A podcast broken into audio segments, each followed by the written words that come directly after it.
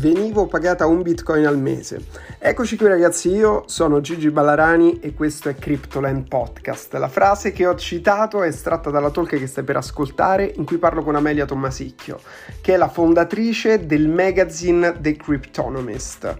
E lei è un'esperta di NFT ed è nelle cripto dal 2015 e in questa talk abbiamo parlato di cosa è cambiato e cosa non è cambiato in questi anni nel mondo delle cripto e degli NFT e di come si sono evoluti gli NFT e di molto molto altro. Vi segnalo una parte da non perdere verso la fine della talk in cui racconta gli errori che si fanno generalmente quando si lancia una collezione NFT. Amelia infatti ha aiutato diverse collezioni a lanciarsi sul mercato, tra cui quella di Montemagno e i principi che segue lei per investire in NFT. Detto questo, io ti lascio la talk e ti auguro un buon ascolto.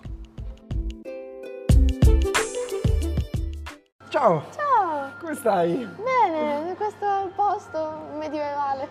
sì, con la musica medievale. Allora, Amelia. Ciao!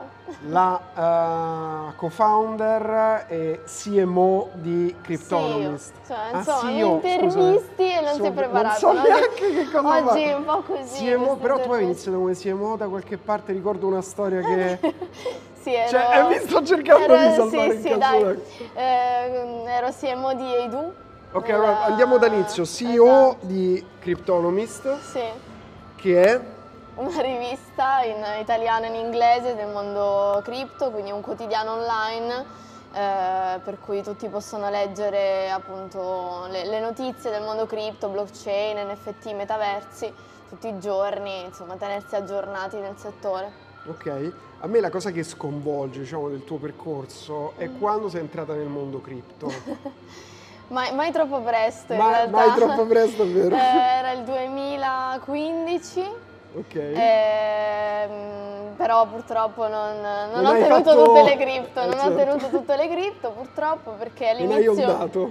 Non ho dato tutto purtroppo perché all'inizio addirittura venivo pagato un bitcoin al mese, però incassavo solo, con, incassavo solo bitcoin. Quindi... Abbiamo pagato la faccia di Lucrezia lì dietro.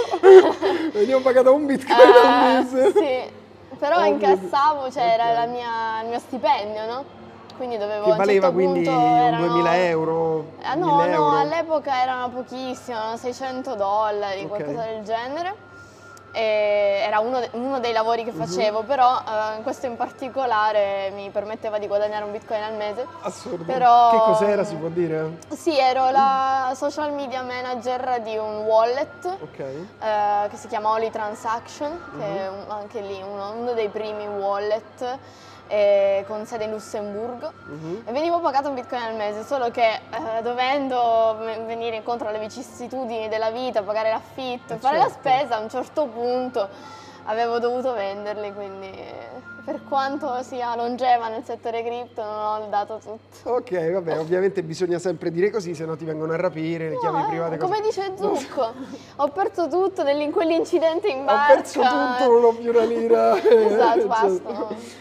E, e, invece come è nato, proprio come sei entrato in contatto con le cripto, ma soprattutto quando hai avuto il tuo aha, quel momento in cui dici ok, questa è una roba interessante?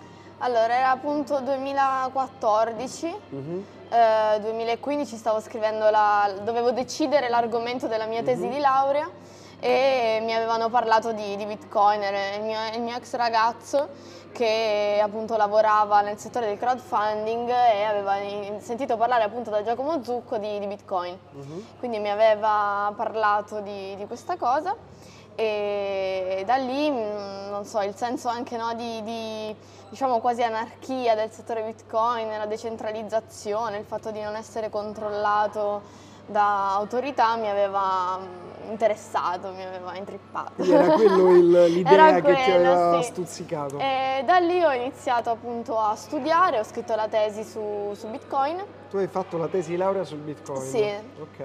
E, mm, e da lì ho cominciato a, subito a cercare lavoro nel, nel settore, all'inizio ero giornalista per diverse, diverse riviste internazionali poi appunto sono diventata CMO di, di questo wallet che si chiama Idu uh-huh. uh, e poi nel 2018 ho fondato Cryptonomist. Ok. Allora ti faccio subito una domanda nel percorso che hai fatto, quali sono le cose che non sono cambiate? Da quando sei, perché si sem- tutte le cose che sono cambiate, quasi sì. tutto nei cripto, ma cos'è invece che hai visto come costante da quando sei entrata, diciamo, fino ad oggi? Se c'è qualcosa? Sicuramente siamo poche donne, questo okay. è sempre stato così e probabilmente sempre lo sarà. Ne parlavo eh. prima con Marcello Ascari che effettivamente sono pochissime. Eh, siamo veramente poche.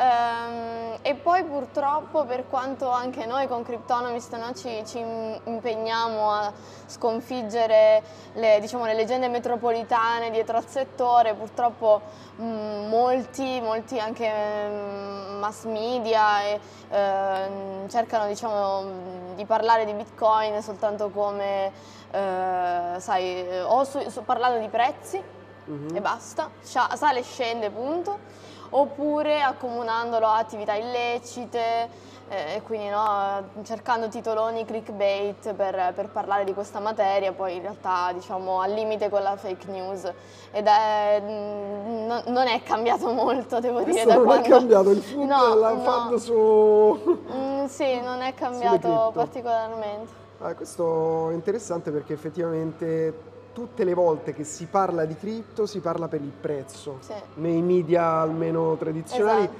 ed è quello che muove la maggior parte delle persone. Sì, carità, non, ci non sia, esatto, ci, ci, sta anche, però è anche un peccato. The moon, esatto, eccetera. dimenticare anche il motivo per cui sono entrata nel settore. Questa, che è? Quello che dicevi senso, prima. esatto, di, di, di, decentralizzazione. Noi magari in Europa non ce ne rendiamo troppo conto. Mm-hmm ehm, ma molti paesi, anche il Salvador, il Venezuela, l'Argentina e via dicendo, grazie alle cripto stanno, stanno migliorando la, la, propria vita, tutta la, la, popolazione unbanked in Africa ad esempio, quindi noi magari in Europa non ci rendiamo conto e parliamo di criptovalute solo perché ci ha fatto, abbiamo investito, no? uh-huh. in realtà ci sono intere popolazioni, interi paesi che, dove le criptovalute servono veramente e stanno migliorando la, la vita delle persone in meglio. Vuoi raccontare un pochino questo aspetto, se tu l'hai approfondito, di, dell'utilizzo delle cripto, in, anche perché poi Uh, non so se tutti lo sanno, ma la, i paesi in cui sono più adottate le cripto sono proprio questi paesi esatto. del terzo mondo, in cui magari non ci sono il, il, sistema bancario, appunto, non ci sono prestiti, non ci sono conti, eccetera. Che lo sai che mi sembra? Mi sembra molto perché io vedo le cripto come l'evoluzione dei soldi, nuovi soldi, soldi del futuro, un nuovo sistema economico, bancario, eccetera. Uh, ed è quello che è successo con uh, il telefono. Se ti ricordi, cioè prima solo telefono fisso con il cavo, con la roba. E i paesi del terzo mondo ora non, hanno proprio saltato il telefono fisso, non l'hanno mai avuto perché aveva tutta l'infrastruttura, cavi che dovevano passare, non li hanno mai messi perché non ci guadagnavano niente e oggi stanno tutti con i telefoni.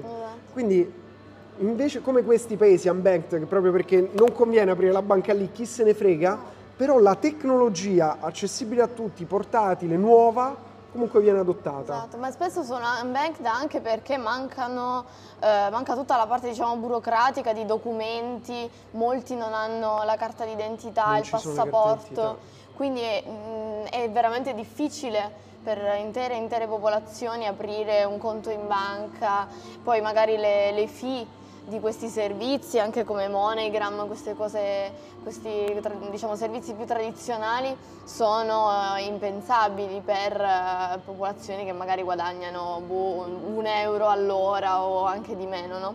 E quindi le cripto vanno, vanno in soccorso. Non, non, per niente, appunto, come dicevi tu, sono utilizzate soprattutto in, in Nigeria, in Africa, erano state utilizzate molto durante la crisi greca, uh, in Argentina, in Venezuela e, e, lì di certo appunto diventa quasi una moneta corrente, no? come il Salvador anche che è diventata la, la valuta a corso legale perché la moneta locale è troppo inflazionata. E quindi secondo me noi in Europa siamo per, fortuna, cioè per fortuna, insomma, non, non ce non ne rendiamo conto, non abbiamo bisogno e quindi vediamo Bitcoin magari solo come speculazione, quindi bello sta salendo, oddio sta, sta, sta scendendo, invece ci sono altri paesi dove effettivamente sono utili. Eh, uh, ti va di raccontare un pochino questa, cioè approfondire un po' su questa utilità, perché sai che è la critica che ancora tutti quelli che sono fuori da questo mondo fanno al mondo cripto, solo speculazione, qual è l'utilità? Infatti ora con la guerra è uscita molto questa cosa di dire io mi sposto i soldi da una parte all'altra del mondo in un istante, anche se ci sono le sanzioni e le banche non si comunicano. Esatto. esatto.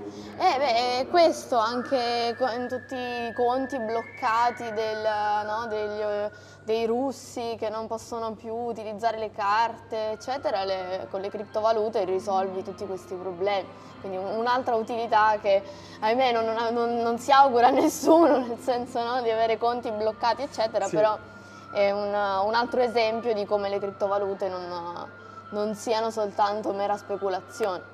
Tra l'altro ieri sentivo i numeri che non ricordo assolutamente del, degli italiani mm. che hanno, non hanno la possibilità di aprire i conti perché sono protestati o comunque sono stati tagliati fuori dal sistema bancario.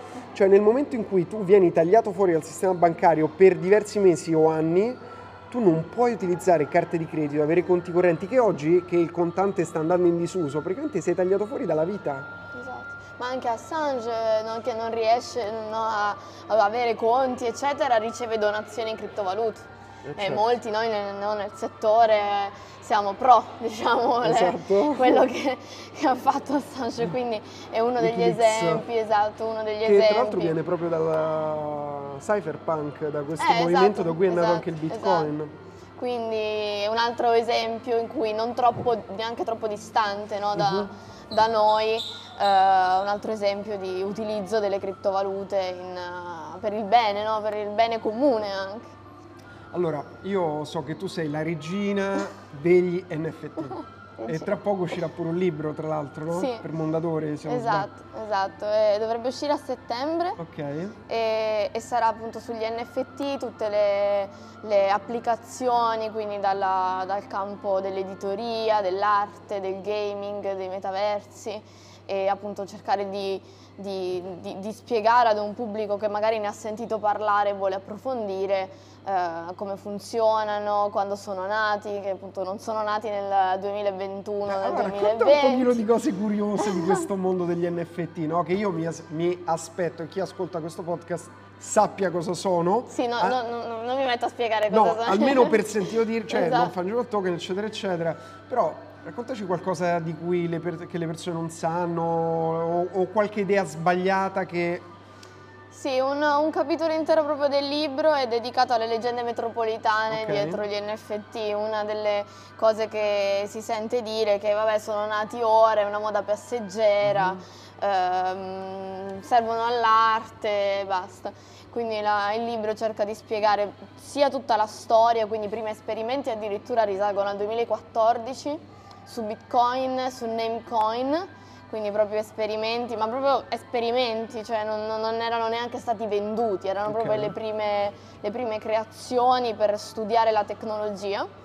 E, ehm, e, tutta una parte anche appunto di, di, applicazioni, quindi non si parla solo di arte o i gattini dei CryptoKitties, ma interi settori eh, dove gli NFT possono essere applicati, quindi anche videogiochi, l'editoria, il design, la moda, insomma mm, non parliamo solo di arte, quindi tutta una, una, una sezione del libro è dedicata a, spiegare ehm, le varie applicazioni e appunto cercare di, di far capire che non è una moda passeggera perché così come non sono nati nel 2021 ma addirittura nel 2014 è una, diciamo, un, un'evoluzione più che una moda passeggera. Sono nati nel 2014 e pian piano si sono evoluti, si sono eh, diciamo, affermati in diversi settori e quindi insomma, il messaggio poi è cercare di far capire che come le criptovalute appunto non sono una moda passeggera ma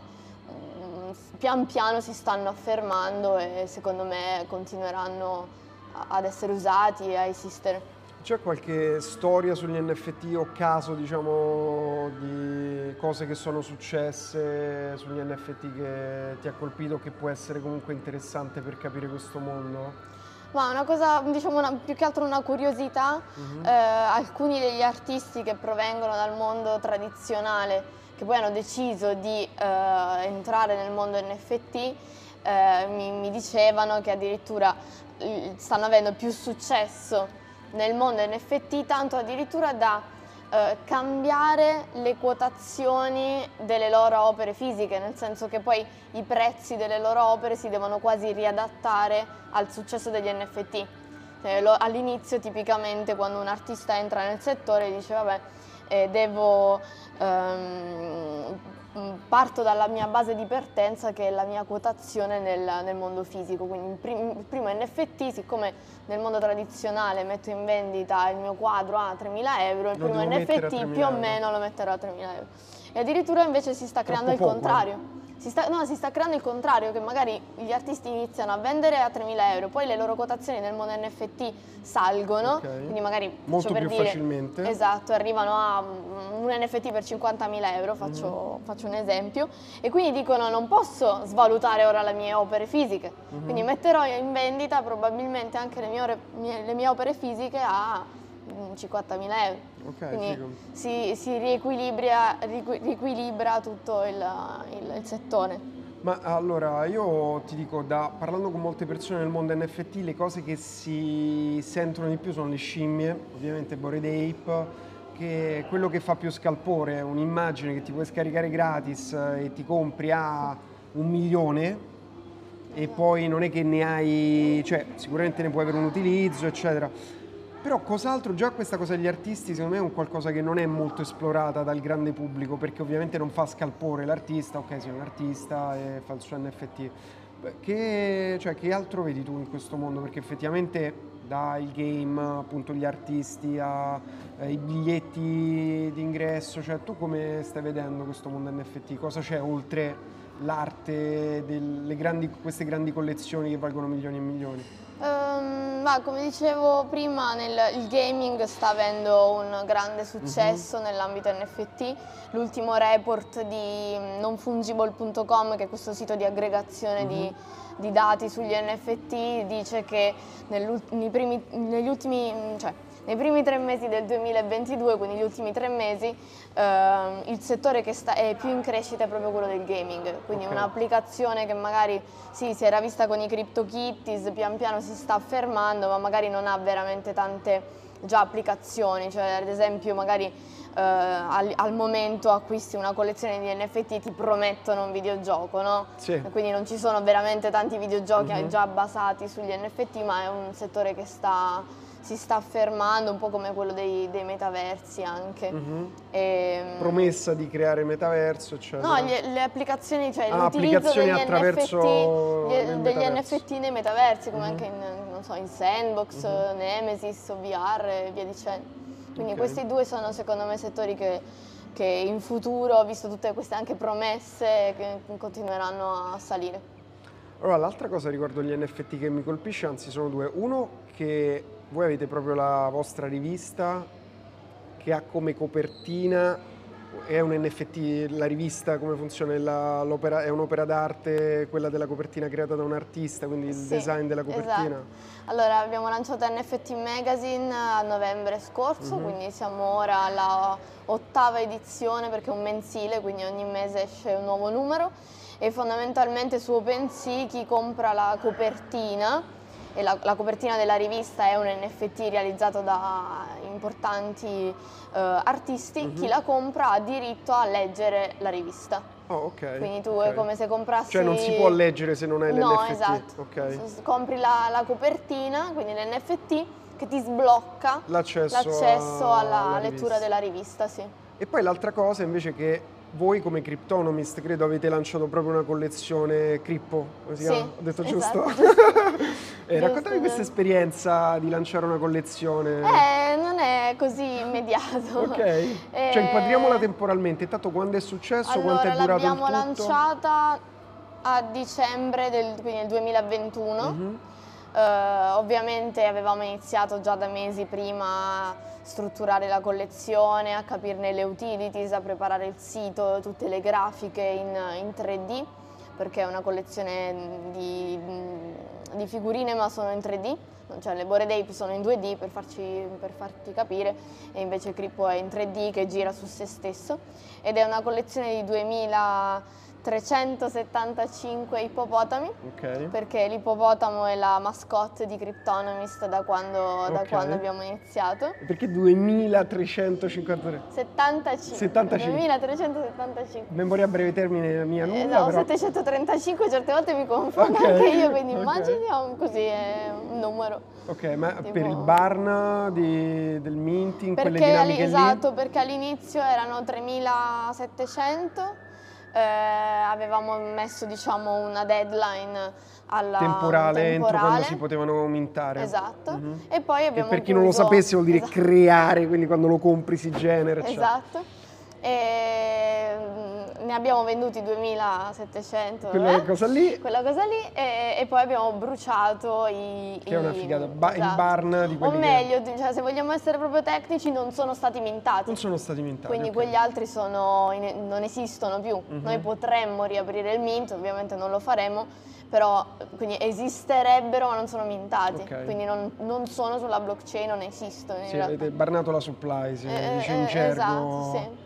Ok, e immagino che io so che anche hai lavorato con eh, Marco, con Montemagno sì. nella sua collezione di NFT e magari aiuti diversi progetti e rispetto alle cripto, che comunque creare una cripto è una roba bella insomma impegnativa, mentre le collezioni NFT ho visto che hanno aperto le porte a tantissime persone che si sono lanciate con qualsiasi idea, dalle più assurde alle più concrete. E per qualcuno che vuole lanciare la sua collezione, cioè se dovessi dare dei consigli. Sì eh, non consigli finanziari, cioè, vabbè, no, questi sono consigli sono di business. Sono consigli di business, esatto. okay.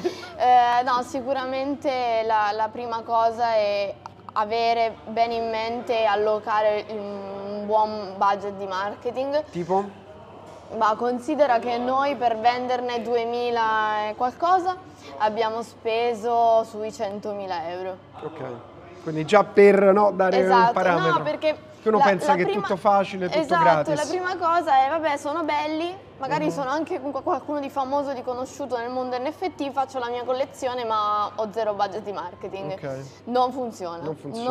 Non, quindi è ben importante avere già un buon budget di marketing, poi ovviamente si può aumentare nel corso del tempo uh-huh. vendendo, sai, le varie, magari le pre-sale, le whitelist però è la prima cosa e veramente. come consiglieresti di investirlo questo budget?